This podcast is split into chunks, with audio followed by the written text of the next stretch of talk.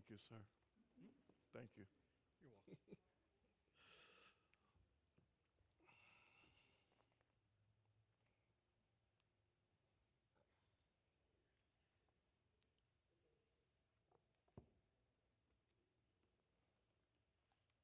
Casey's not here today, huh? Okay. I was going to say something about Casey and his his team, his ministry. Um, there was an insert in your worship guide today that was from Casey and his ministry, Barnabas, the encourager. So read it. He spent a lot of prayer and thought on those, and and we can at least read them. And they will be encouragement for you. Uh, you know, we actually, this fellowship that he's talking about in the, in the printout is, is uh, koinonia. That's what real, true fellowship in the church should be about. A common, uh, a common belief. Not just chicken dinners and things like that, but as a, a belief. People believing the same, trying to get to the same place. And my stomach is growling already. But the line in that song, a lot of times you you wanna you want God to give you confirmation that um, what you're about to speak about is is what He wants. Um, and that line. Uh, in the last song we sang about Jesus took our sins and nailed them to the cross, um, which is true. But there is one sin that keeps us out of the kingdom of God. One sin, and that is the sin of unbelief. The sin of unbelief. Talks about that in the fourth chapter of the book of Hebrews, how the children of God uh, wandering in the wilderness, and that whole generation that died out did not make it into the promised land because of unbelief. And today it still applies. We do not make it in to the kingdom of God if we have unbelief. And that's what we're going to talk about today, this this this belief or or lack of it. So stand with me if you're able and turn to the book of Mark. Mark, the ninth chapter.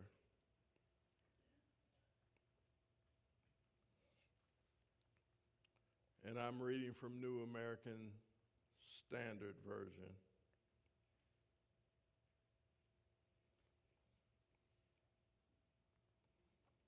Mark the ninth chapter, beginning at the fourteenth verse.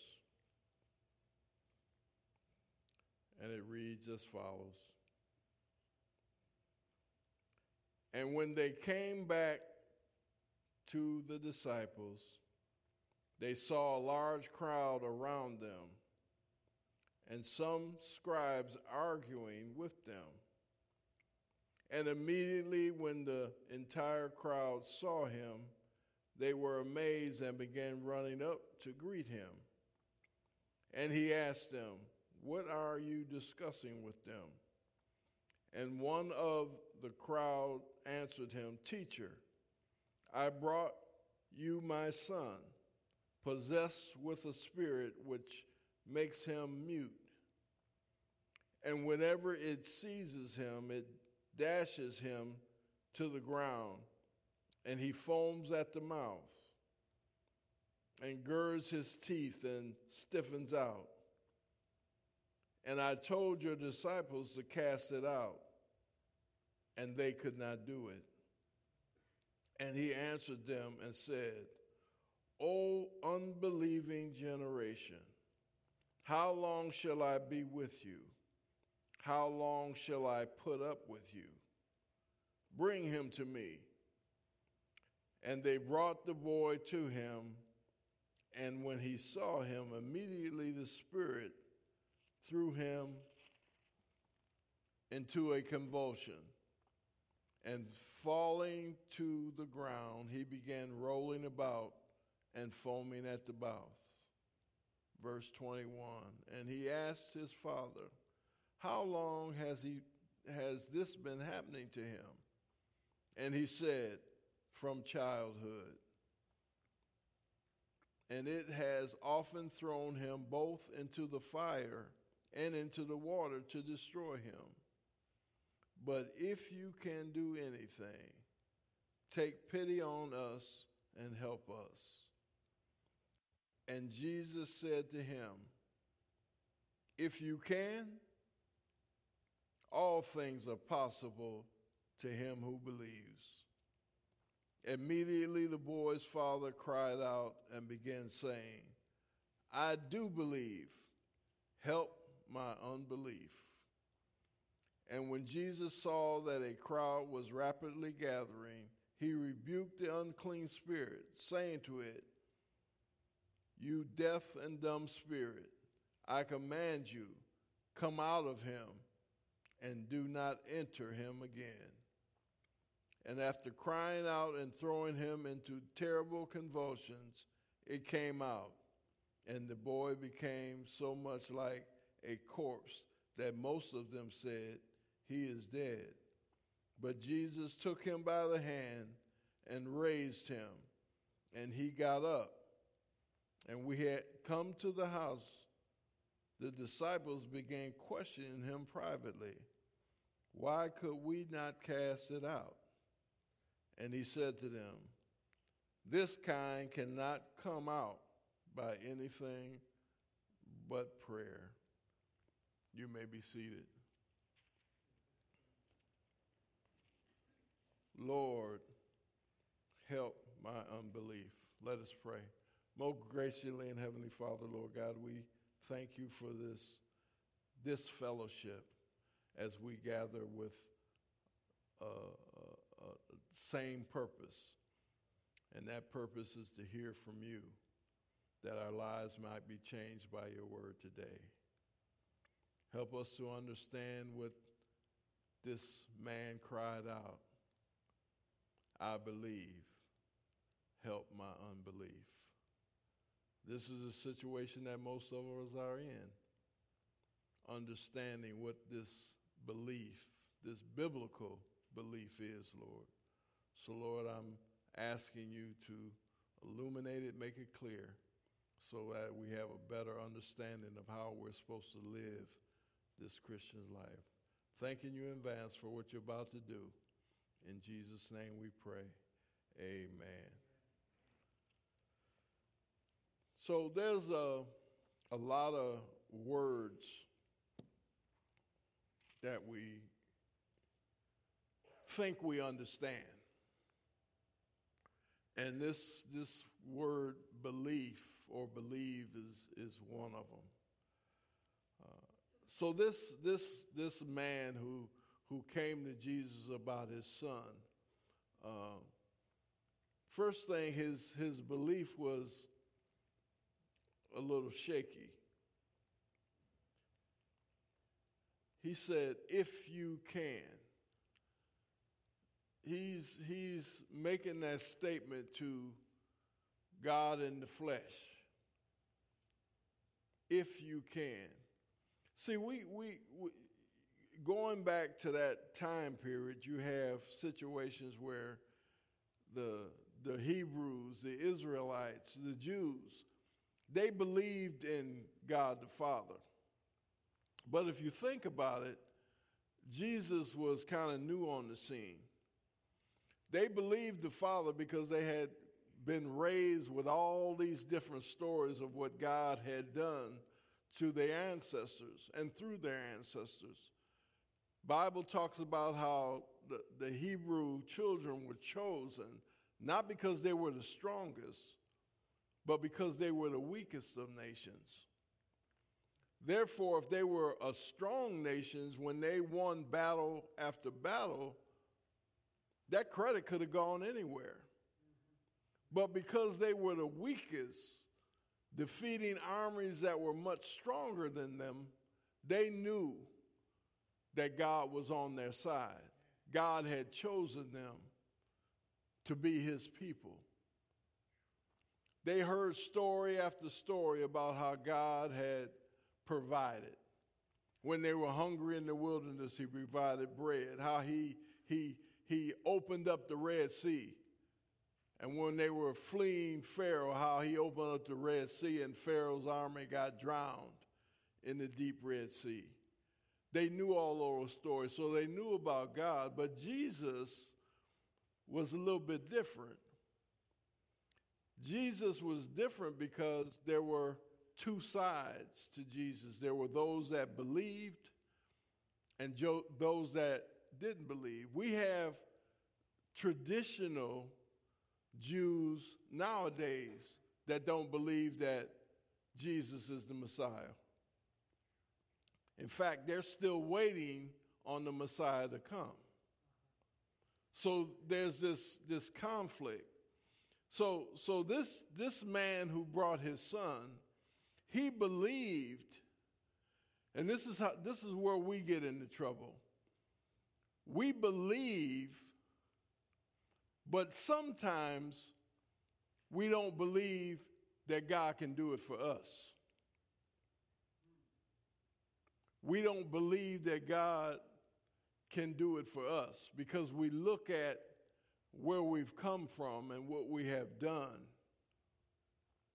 Yeah, I've, I've read about how God did this and this and this and this, but because of my background and the things that I've done in my life, I really don't believe he will do it for me, which is bad theology. While we were yet sinners, Christ died for us, for all of us, all of us who believe. God is no respecter of persons.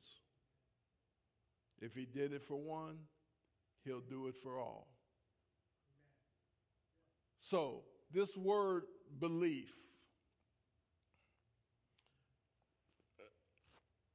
Belief is an, a verb. That's the first thing we need to understand. Believe is a verb, which means it requires action. Sometimes believe and faith can be interchanged. What James says, faith without works is dead. So if you say you have faith, if you say you have belief, there has to be an action connected with it. In the summer of eighteen fifty-nine,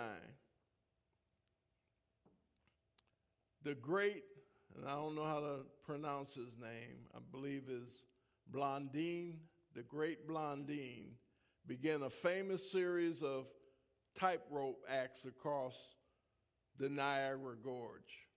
We're talking about over a thousand feet. That's like three football fields on a wire. twenty-five thousand people witnessed it. There's newspaper articles that you can search. First time he went over riding a bicycle. Then he went over with his hands and legs chained, chained together. But the second one, he went across pushing a wheelbarrow with a bunch of rocks inside.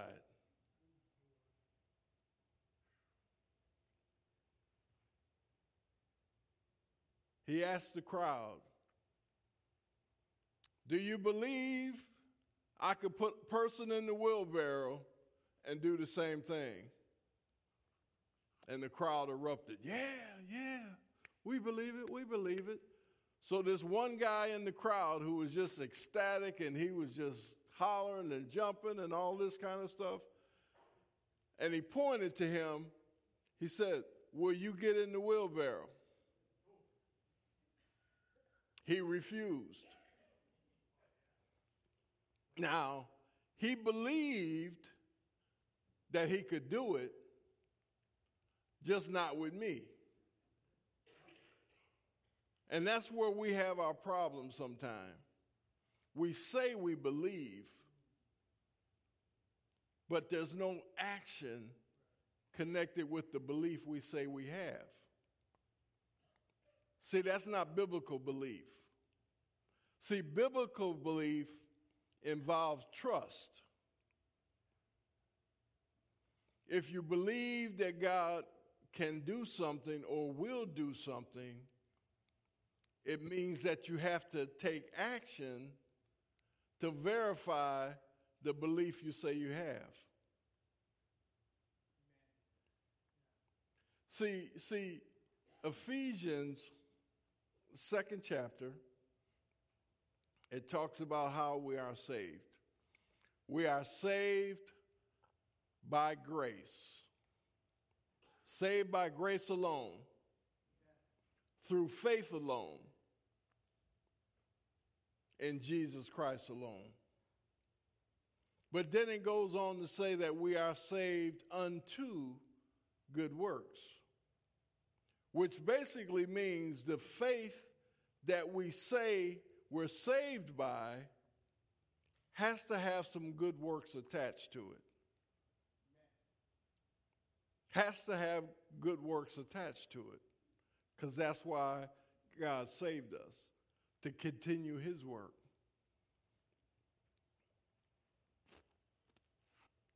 Faith without works is dead. The faith that we say we have has to be attached to works. Again, our problem is we want to choose what good works to do. You know, good works are, you know, we we we come to church. We come to church every Sunday. We put money in the offering. Those are good works. But the good works that God is talking about is just being obedient to what he's commanded us to do.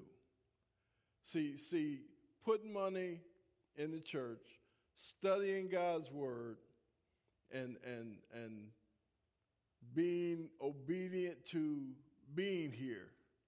Forsake not your attending together. Okay? Those are all good works, but those are the works we choose to do because they don't get us out of our comfort zone. But belief and, and trust has to be connected with the belief. That means that we have to do things that, that God has commanded us to do. And some of those things that God has commanded us to do, commanded us to do gets us out of our comfort zone. So, so if we are not getting out of our comfort zone, it's really hard to verify whether we believe. I'm just talking now. I don't know if it makes sense to anybody, but, but this is what I see in the scripture we just read. This this guy, he believes, he believes that that God can do it, but he's not making the connection between God and Jesus Christ. And he makes this statement, if you can. See, if you can is a doubt. And a doubt comes from whether or not he'll do it for us. Because see, if we believe that God can do it for us, then that leads to obedience. And so I'm, you know, I'm always talking about the Great Commission. Because I think that's where, the, not just this church, all believers, I believe that's where we get out of our comfort zone. And this is something that, that Jesus has commanded us to do. But yet we choose not to do it based on us. Not totally understanding that, that, that God is not the uh, respecter of persons. Take, for instance, the prophet Jeremiah. Jeremiah felt he was too young. God told him, I want you to preach. Jeremiah felt that he was too young. He was hesitant. He had heard about other prophets, other preachers before, but he didn't really believe that God would do it for him. God assured him, don't worry about you being too young. I'll put the words in, in your mouth that you need to speak to people. Now, Jeremiah believed that. He believed it. How do we know he believed it? Because he preached.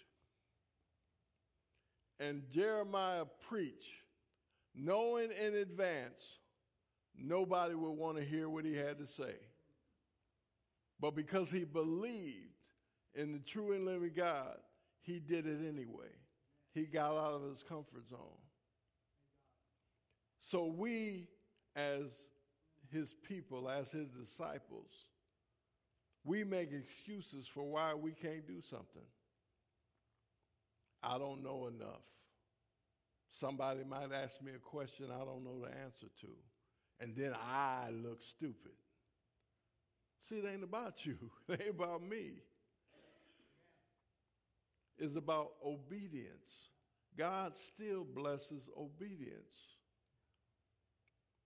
He said he saved us unto good works. So how are we going to do the good works if we don't believe? How are we going to believe if we lack trust? Trust and belief go together.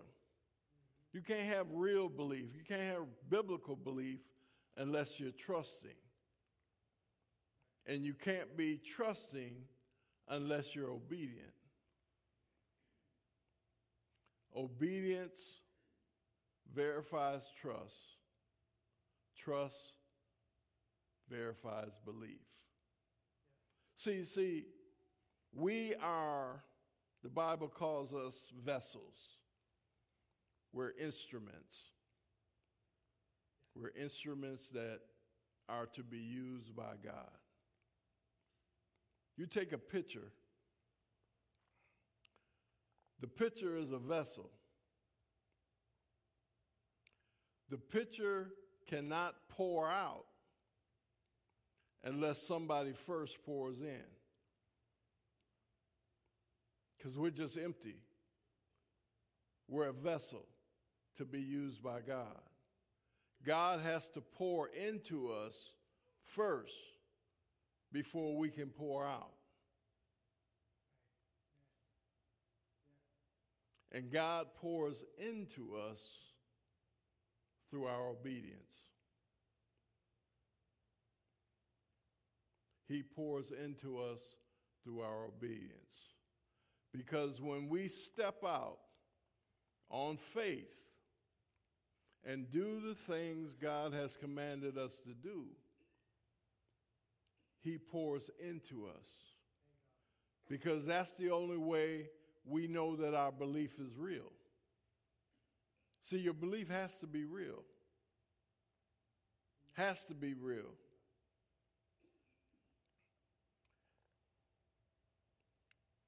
Further down in that passage, the disciples who couldn't cast out the spirit, they said, why could we not cast out this spirit? And Jesus answered basically, these kind of things must be cast out through prayer. Through prayer. That's the next thing we have to understand. We can't do anything unless God blesses us with the ability. And he will bless us with the ability if we're obedient to what he's commanded us to do. How, how does faith grow? If you have faith as big as a mustard seed, through obedience, that faith grows. Your belief grows. But if you're just sitting around waiting for Jesus to come back, there is no growth. There is no growth. The Bible is clear. It says study. See, see, I'm gonna share, I'm gonna share something with you.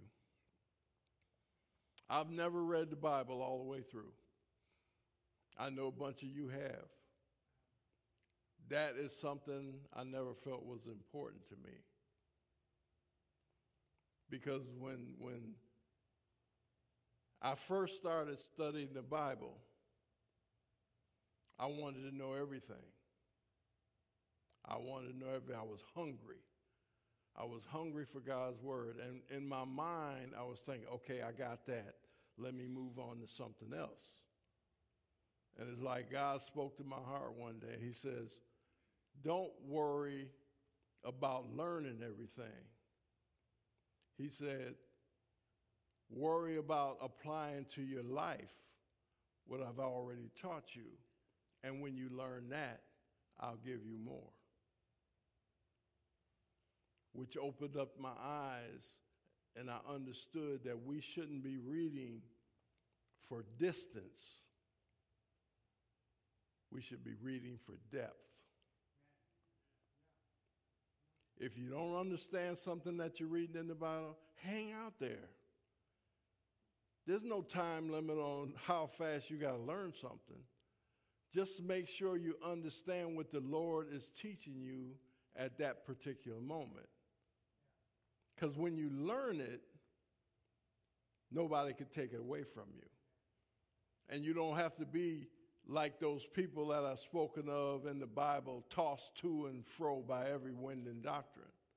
We got all these dom- denominations. We got all these religions. We got all these false doctrines in the world.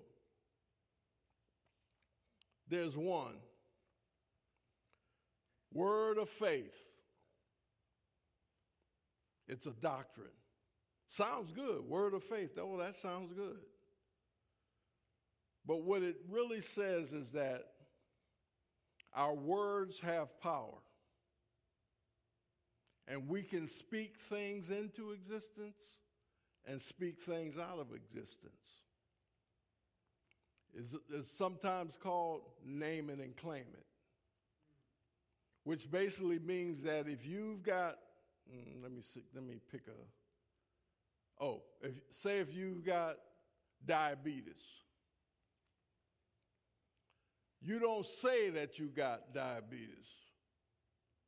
Because when you say that you have diabetes, you're adding power to that thing which you really don't want. So you can speak things into existence and speak things out of existence. I'm going I'm going to give you um, an example of what they use. They they they take one particular scripture and they create a whole doctrine out of it. Mark eleven twenty-four.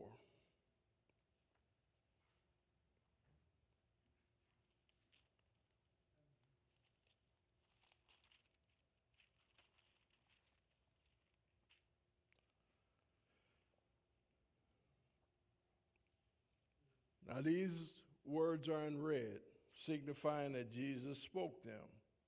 Mark eleven twenty-four. Therefore, I say to you, all things for which you pray and ask, believe that you have received them, and they shall be granted to you. twenty-three. Again, Jesus speaking. Truly I say to you, whoever says to this mountain, be taken up and cast into the sea, and does not doubt in his heart, but, but believes that what he says is going to happen, it shall be granted unto him. So you have people that claim that, that it says in that passage three times, says, says, or say. They take that to mean that the words that we speak have power. But they leave out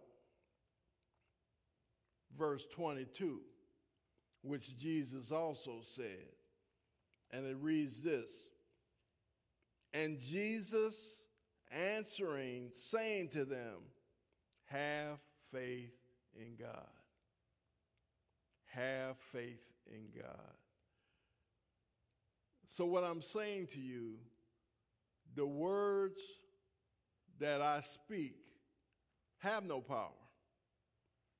The words that you speak have no power. Unless you are entrusting in the one who gave you the words. He has the power. That's why the first thing Jesus says is have faith in God.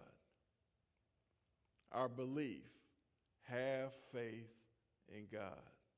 Everything we do, the good works that God has commanded us to do or saved us by which we're able to do them, have faith in him. You shall receive power, Acts one eight. You shall receive power after the Holy Spirit has come upon you, and you shall be my witnesses. So now if we believe that, that God has given us power or power is available to witness to people about the goodness of Jesus Christ, how he came from glory, voluntarily went to the cross, died for our sins, but rose on the third day to give us life. That's the gospel message. It's simple. But why don't we do it? Because our belief is out of line. The belief that we think we have is not biblical. Belief is not about picking and choosing what we want to do or what command we want to obey. Real biblical belief is about trusting in the one that has all power, trusting in the one that gives us power to accomplish the good works that he's commanded us to do. Now, when we had testimony service, I kind of knew ahead of time there weren't going to be a whole lot of people that got up here. And I think God has used our, I guess our greatest fear. I thought it was second, but I, somebody told me it was first, public speaking. People just don't want to do public speaking. But witnessing is public speaking. Witnessing is public speaking. You speak to people that you don't know. That's a fear that a lot of people have. So I think God has chosen that fear to let us know if we really believe what he says. He said you should have power. So apparently there's a lot of people that don't believe that because there's no action. Believe is a, a verb. It's an action. Trust is a verb. Can be a noun or a verb. I'm using it as a verb. If you trust somebody, then you'll do what they've asked you to do or commanded you to do.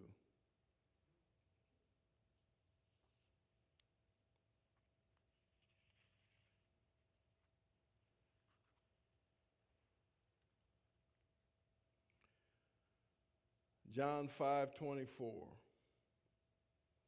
Truly, truly, I say to you, Jesus speaking, truly, truly, I say to you, He who hears my word and believes him who sent me has eternal life and does not come into judgment, but has passed, past tense, has passed out of death into life. See, we say that we believe, but our belief doesn't involve trust, because trust involves an action. Belief involves an action. Just like the, the guy who was pointed out at Niagara Falls. You believe it, get in the barrel. Oh, no. I'm not getting in the barrel. I believe you can do it because I saw you do it, but not with me. So we can't take God's word and try to figure out or, or make excuses why certain parts of the Bible doesn't apply to us. See, see, being a disciple means that we're learners and followers of Jesus Christ. Not just learners, but we have to follow. Learner and follower. Two sides of the same coin. We learn through studying God's word, and we follow by being obedient to what he's commanded us to do. Then we have that joyous, abundant life. And we're not afraid to talk to people and share the goodness of Jesus Christ and let them know I was a, a sinner on my way to a burning hell. But somebody told me the gospel, how Jesus, who is eternal, came from glory and walked among us and voluntarily went to the cross to save me from my sins. He voluntarily went to the cross. He died on the cross. He who knew no sin became sin that we might have a right to the tree of life. He did that. Even though we were yet sinners, didn't know who he was, he died. He was buried. And he rose on the third day with all power in his hands. And he shares that power with his disciples so that they continue his work, bringing people into his kingdom through the words that he gives us power to speak. That's what he does for us every single day. And our faith in that grows week by week, year by year, day by day, as we strive to be obedient to what he's commanded us to do. How do we know whether it's worked? How do we know if it works or not if we don't try it, if we don't step out on faith? And when we step out on faith, you know, my wife, When when I first met my mother-in-law, my, my mother-in-law said, he seems like a nice guy, but can he talk?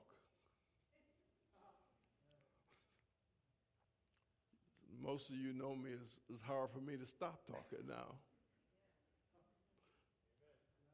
You know, I have people. uh, you know, I have something to say. I have something to say because God has taught me a lot of things. And and if if we're thinking, or if someone is there thinking about if God will do it for you, I came into this relationship with God with a whole lot of baggage. And if he can do it for me, he can do it for anybody. So never think that that your sin is greater than somebody else's. God died for the sins of the world. The ones we think are big ones, and even the little ones. Like the song said, he took all of them and nailed them to the cross. And the only one left that keeps you out of the kingdom is the sin of unbelief. Yeah.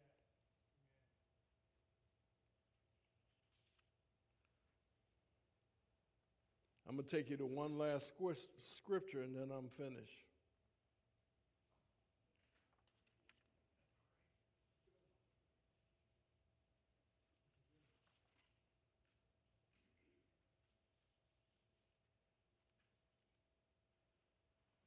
John,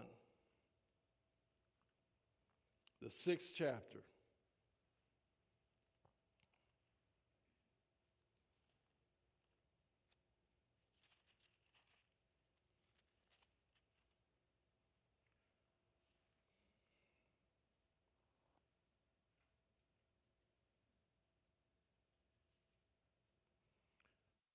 Disciples having a conversation with Jesus Christ. Verses twenty-eight and twenty-nine. They said, therefore, to him, talking to Jesus, what shall we do that we may work the works of God? Jesus answered and said to them, this is the work of God, that you believe in him whom he has sent. Amen.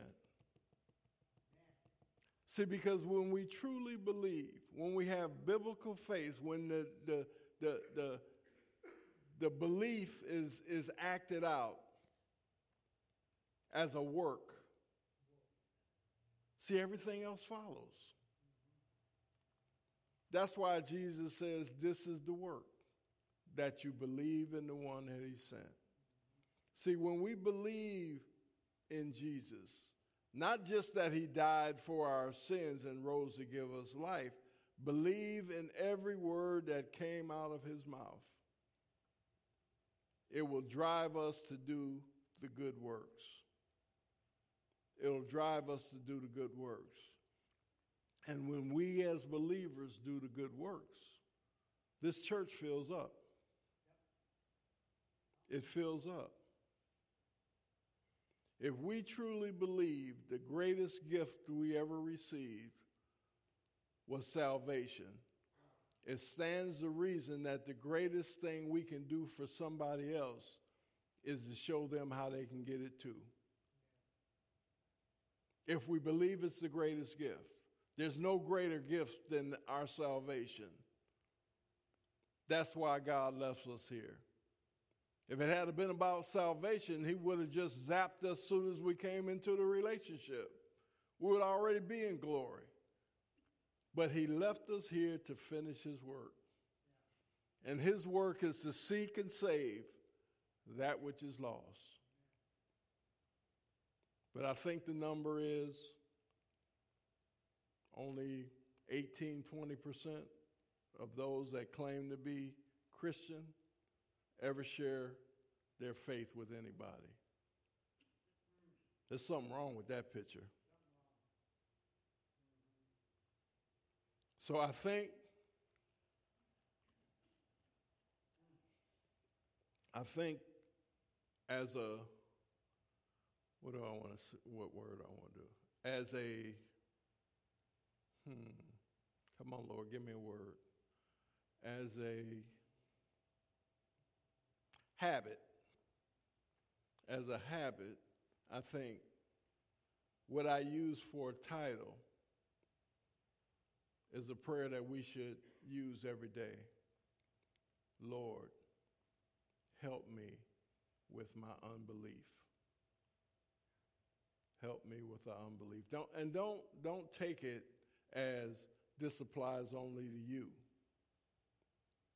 His disciples had doubts. John the Baptist, when he found himself sitting in a prison, he was the forerunner to Jesus Christ. He was the forerunner to Jesus Christ. He was the one that said when Jesus was coming from the wilderness, "Behold the Lamb of God who takes away the sin of the world." But yet when he found himself in prison, he sent some of his disciples to Jesus and told them to ask Jesus, "Are you the one, or should I be looking for somebody else?" Because he felt that if I'm doing what I'm supposed to do, telling people that the Messiah is coming, and I've done that, why am I sitting in prison? But Jesus sent back through his disciples, "Tell John, the lame walk and the blind see. Just keep doing what you're doing. The plan is working." But somehow today's church, and I'm not just talking about Calvary, today's church have stymied the plan. Stymied the plan. We have all these other doctrines that don't line up with Scripture that people are believing in because the true believers aren't sharing anything. We have people in our own families that have gone off to the left or the right from what biblical truth is because we're not telling them anything. And we, we, we're not telling them anything because we think we don't know anything. But I'm here to tell you, according to Scripture, you know a hundred times more than somebody who is not saved. Amen. Because the Scripture is clear. The natural man can't understand the things of the Spirit because they're spiritually understood. So a person without Spirit, they can't understand any of this. So because you have the Spirit, because of your receiving the gift, you have salvation. You have the Holy Spirit that dwells inside of you. You can understand this. So your problem is not understanding. Your problem is believing. Nicodemus, who, who Pastor Larry talked about a few weeks ago, Nicodemus didn't believe, which is why he didn't understand. How can, how can somebody enter his mother's womb a second time? He didn't understand it because he didn't believe. And he didn't believe because it was proven that he snuck away at night. He didn't want the other Pharisees to know what he was doing. He didn't want them to know he was talking to Jesus, because some of them believed that Jesus was not the Messiah. So his belief was a little shaky. He didn't understand because his belief wasn't right. But when his belief became right, what did he do? He took action. He went and requested the body of Jesus so he can be buried properly. His belief had action. His faith had action. So that's how we have to examine ourselves to find out if our belief and our faith is biblical. Like James says, faith without works is dead. So is your faith alive? True belief must, must be confirmed with action. And that action is not just what we feel comfortable with. It's what the Lord has commanded us to do. So we have to get out of our comfort zone, not put ourselves in a category where we make excuses. They all made excuses. Moses said, yeah, I, I got a stuttering problem. God said, don't worry about it. I'll send your brother Aaron with you. He'll speak for you. So all the excuses we have, God can shoot them down too. Because it's not about you, it's not about me. It's about what God wants to do in and through us as vessels. He pours into us so that we can pour out his message to a world that's lost. We have to trust that. We have to believe that. And if we trust and believe it, we take action by doing it. So our prayer, Lord, help my unbelief. Help my belief to, to line up with biblical belief. It's all through the Bible. Going back to Abraham, who is considered the father of our faith. I can't remember. It's way back in Genesis. It says that Abram believed God, and it was counted to him for righteousness. And his belief was demonstrated by action. God told him, to, hey, take your family, go to this place, I'll show you later. And Abraham believed, and it led to an action. He took his family and went in a direction, and he didn't know where he was going, all because God had commanded him to do it. That's faith. That's trust. That's belief.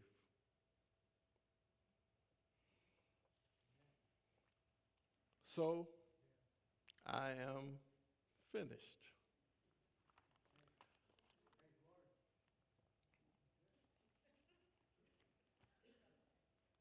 See, that, see, I'm thinking that was pretty short. I don't know if it was short or not, but but you know what? If it wasn't short, I don't care. I don't care. I, I got to do what God tells me to do. And sometimes I step on toes, and sometimes people don't want to hear what I got to say. But, you know, my wife told me one time when I came home from preaching, she said, don't you ever have any good messages to make people feel good? I said, you know, I like a good message to where I leave feeling good, but God don't give me too many of them. Sometimes we need to be corrected. You know, sometimes we need to be encouraged. But but if we're doing something wrong, you know, don't you want to know about it? I mean, we want to get this relationship right with God. We want to do the things he's commanded us to do because he's done more for us than we can even ask or think.